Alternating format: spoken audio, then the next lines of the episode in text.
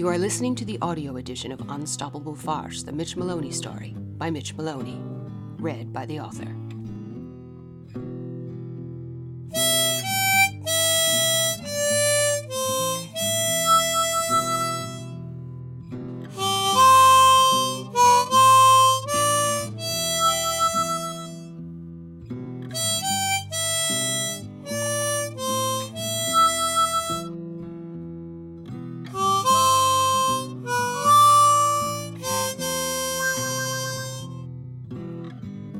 Chapter 2 An Unpleasantness of Yahoos.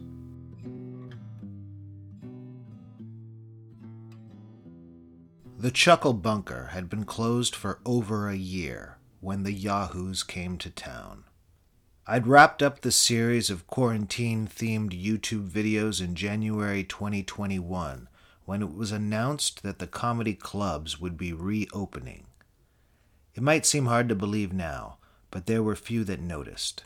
Live from the Chuckle Bunker, which eventually raked in tens of millions of views and became the subject of more than one graduate level course, had only a few dozen views per video at the time. The comics everyone talked about back then had names like Burnham, Schumer, and Chappelle, names now lost to the winds of time. It seemed the plague of the had passed. So I put my name in and was selected for the new talent showcase at Yuk Yuk's, the same club I had first performed stand up at a year before. I whittled down the best material from my faux leather lined journal to a very topical and extremely tight five. And then another wave of swept the town and the show was canceled, along with everything else. I continued to write new material a new tight five every week or so, trying to keep up with current events and hone my comedic voice. When the restrictions lifted again, I signed up at the other club in town, Absolute Comedy. Again, I was selected, and again the show was canceled as another variant swept the continent. A few weeks later, I signed up for another showcase, but that got canceled too. By now, I had filled up my second notebook with material that was already mostly outdated and useless. As Joan Rivers once said, somehow, some way, every person in the arts has to find an accommodation with disappointment and embarrassment. They are the pollen in the air we breathe. End note one. Well, I had a pretty severe case of hay fever from all of that disappointment pollen. I noticed that some of the alt amateur shows around town were still going on in some form or fashion, but it didn't seem like the risk to public health was worth the reward of watching my high concept bon mots go over the heads of millennial joke telling assholes, which is what happened on the one occasion back in 2019 when I took part in such a show in some dingy diner. Besides, it struck me as a very cliquey scene where Anyone who booked a show would book the other bookers so that they would get booked in return and then feign hysterics at each other's lame material, creating an echo chamber of mediocrity. No thanks. Not worth it. So I stayed in and wrote jokes. But I also became a student of the silly science. I watched every stand up special. I listened to every comedy podcast and pored over any relevant book I could find at the public library or the free mini libraries that were suddenly all over the place.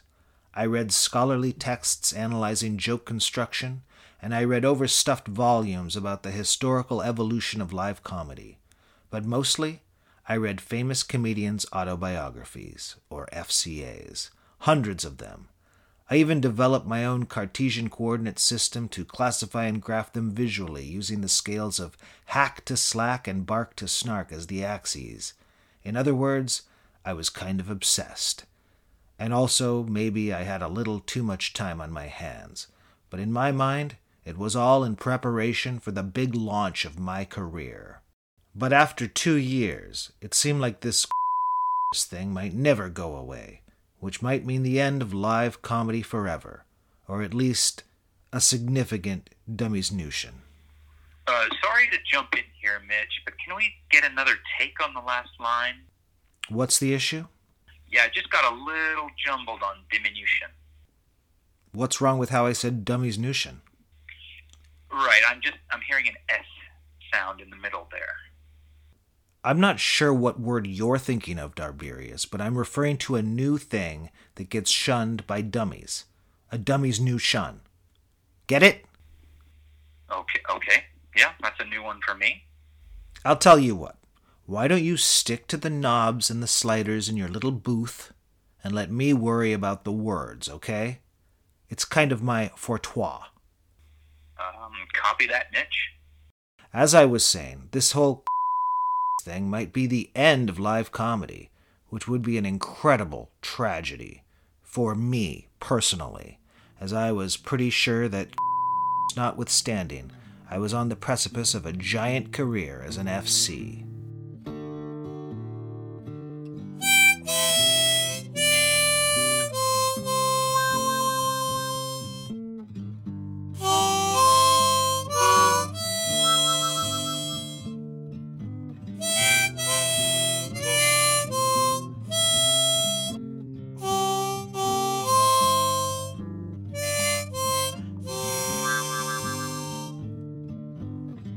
As Gilbert Gottfried put it, hoping against hope is not an easy task because hope itself is a mighty force, and when you push one mighty force against another, there's a good deal of resistance.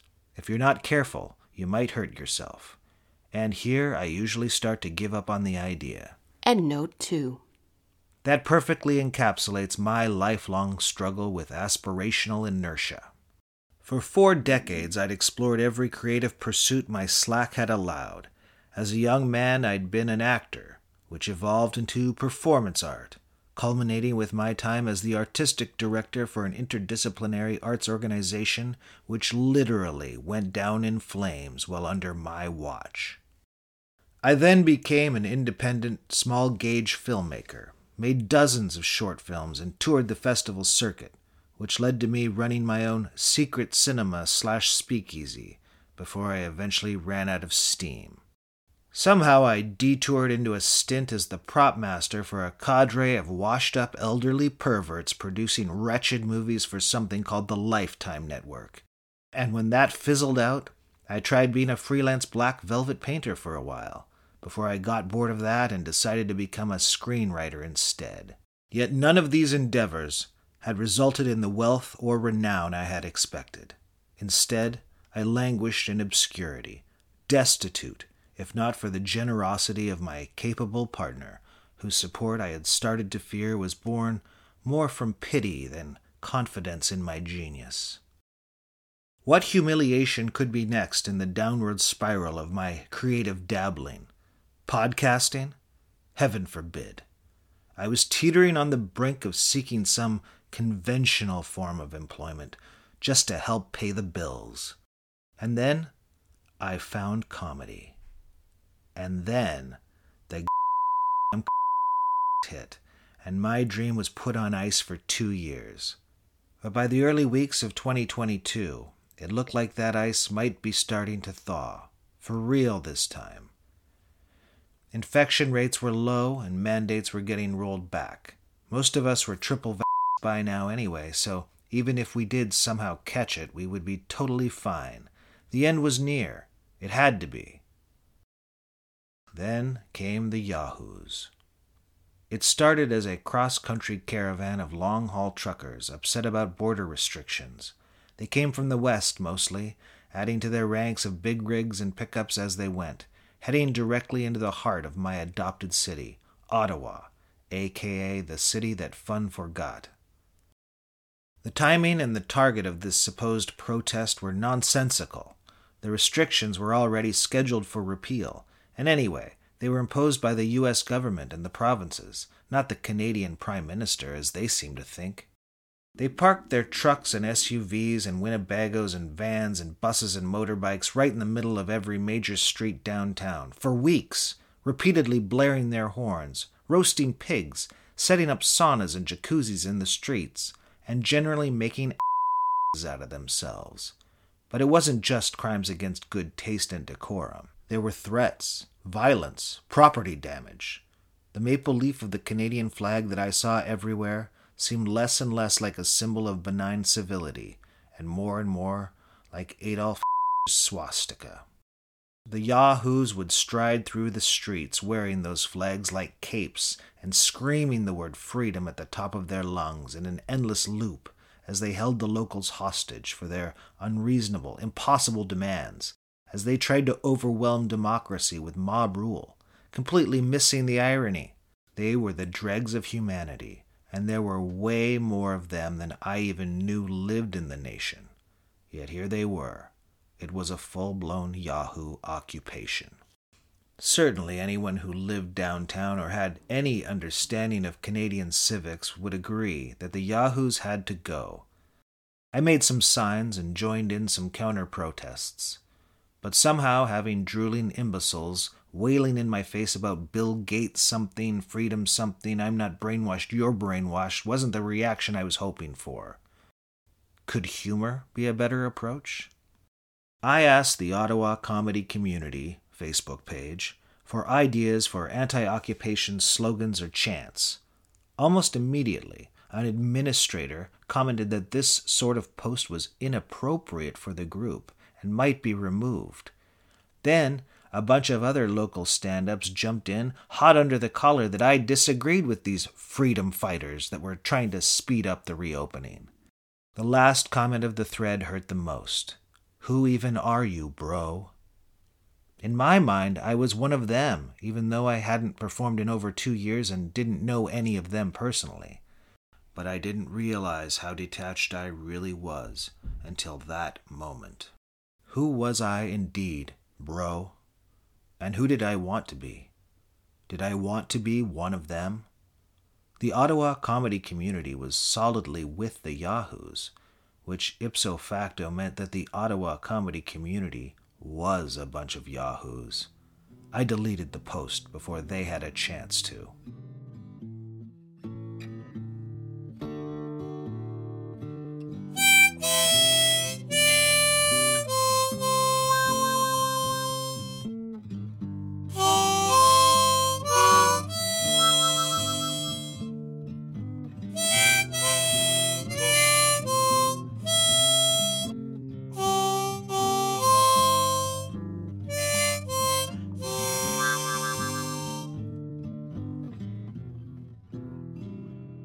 But before giving up on my new vocation, I decided to follow the Yahoos down into their rabbit holes, at least part way, to try to figure out where they were coming from.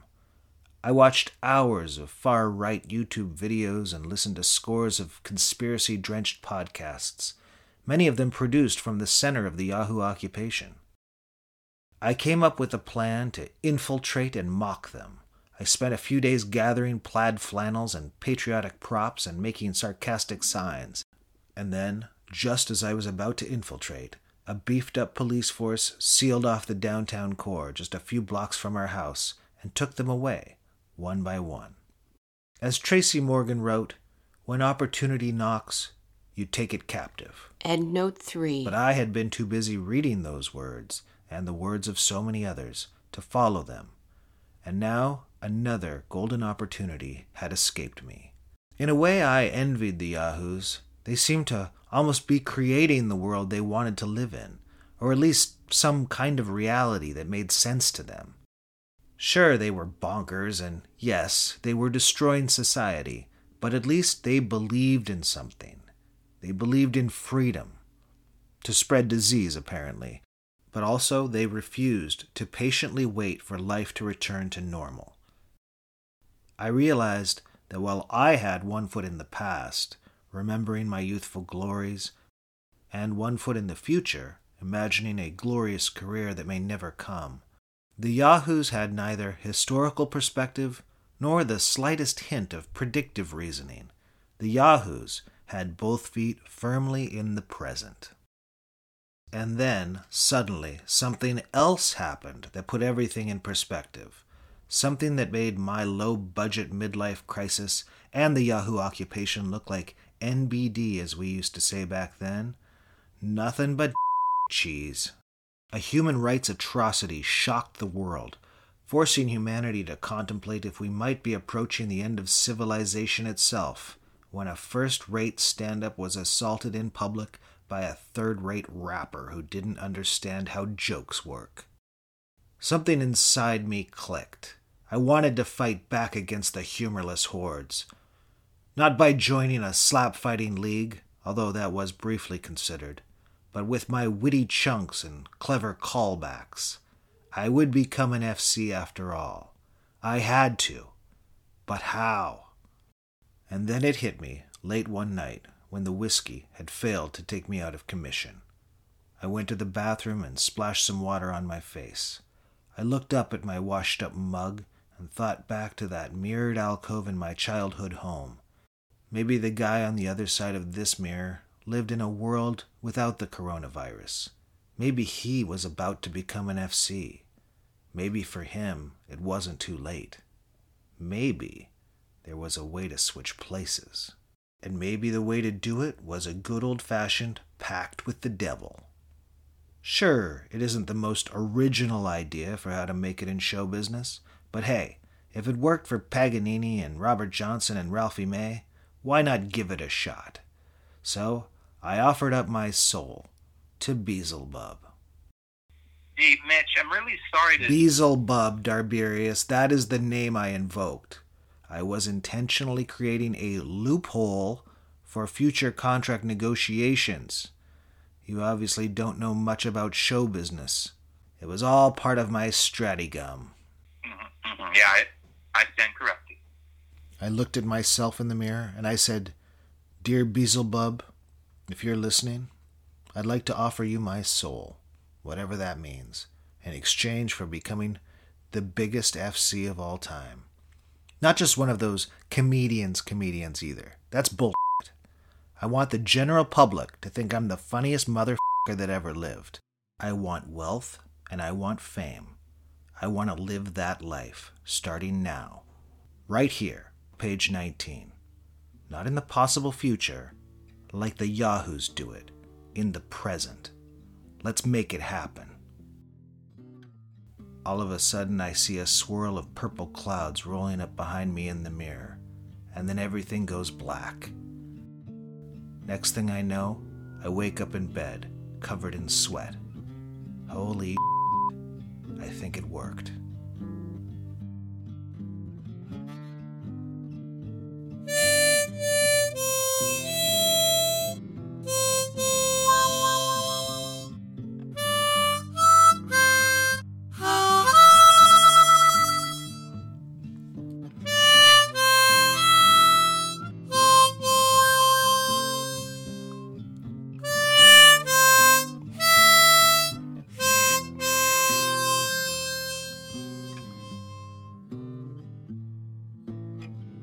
This audio edition of Unstoppable Farce, the Mitch Maloney story, was made possible by the Seventh Reformed Church of Latter day Witnesses, the Bleepers.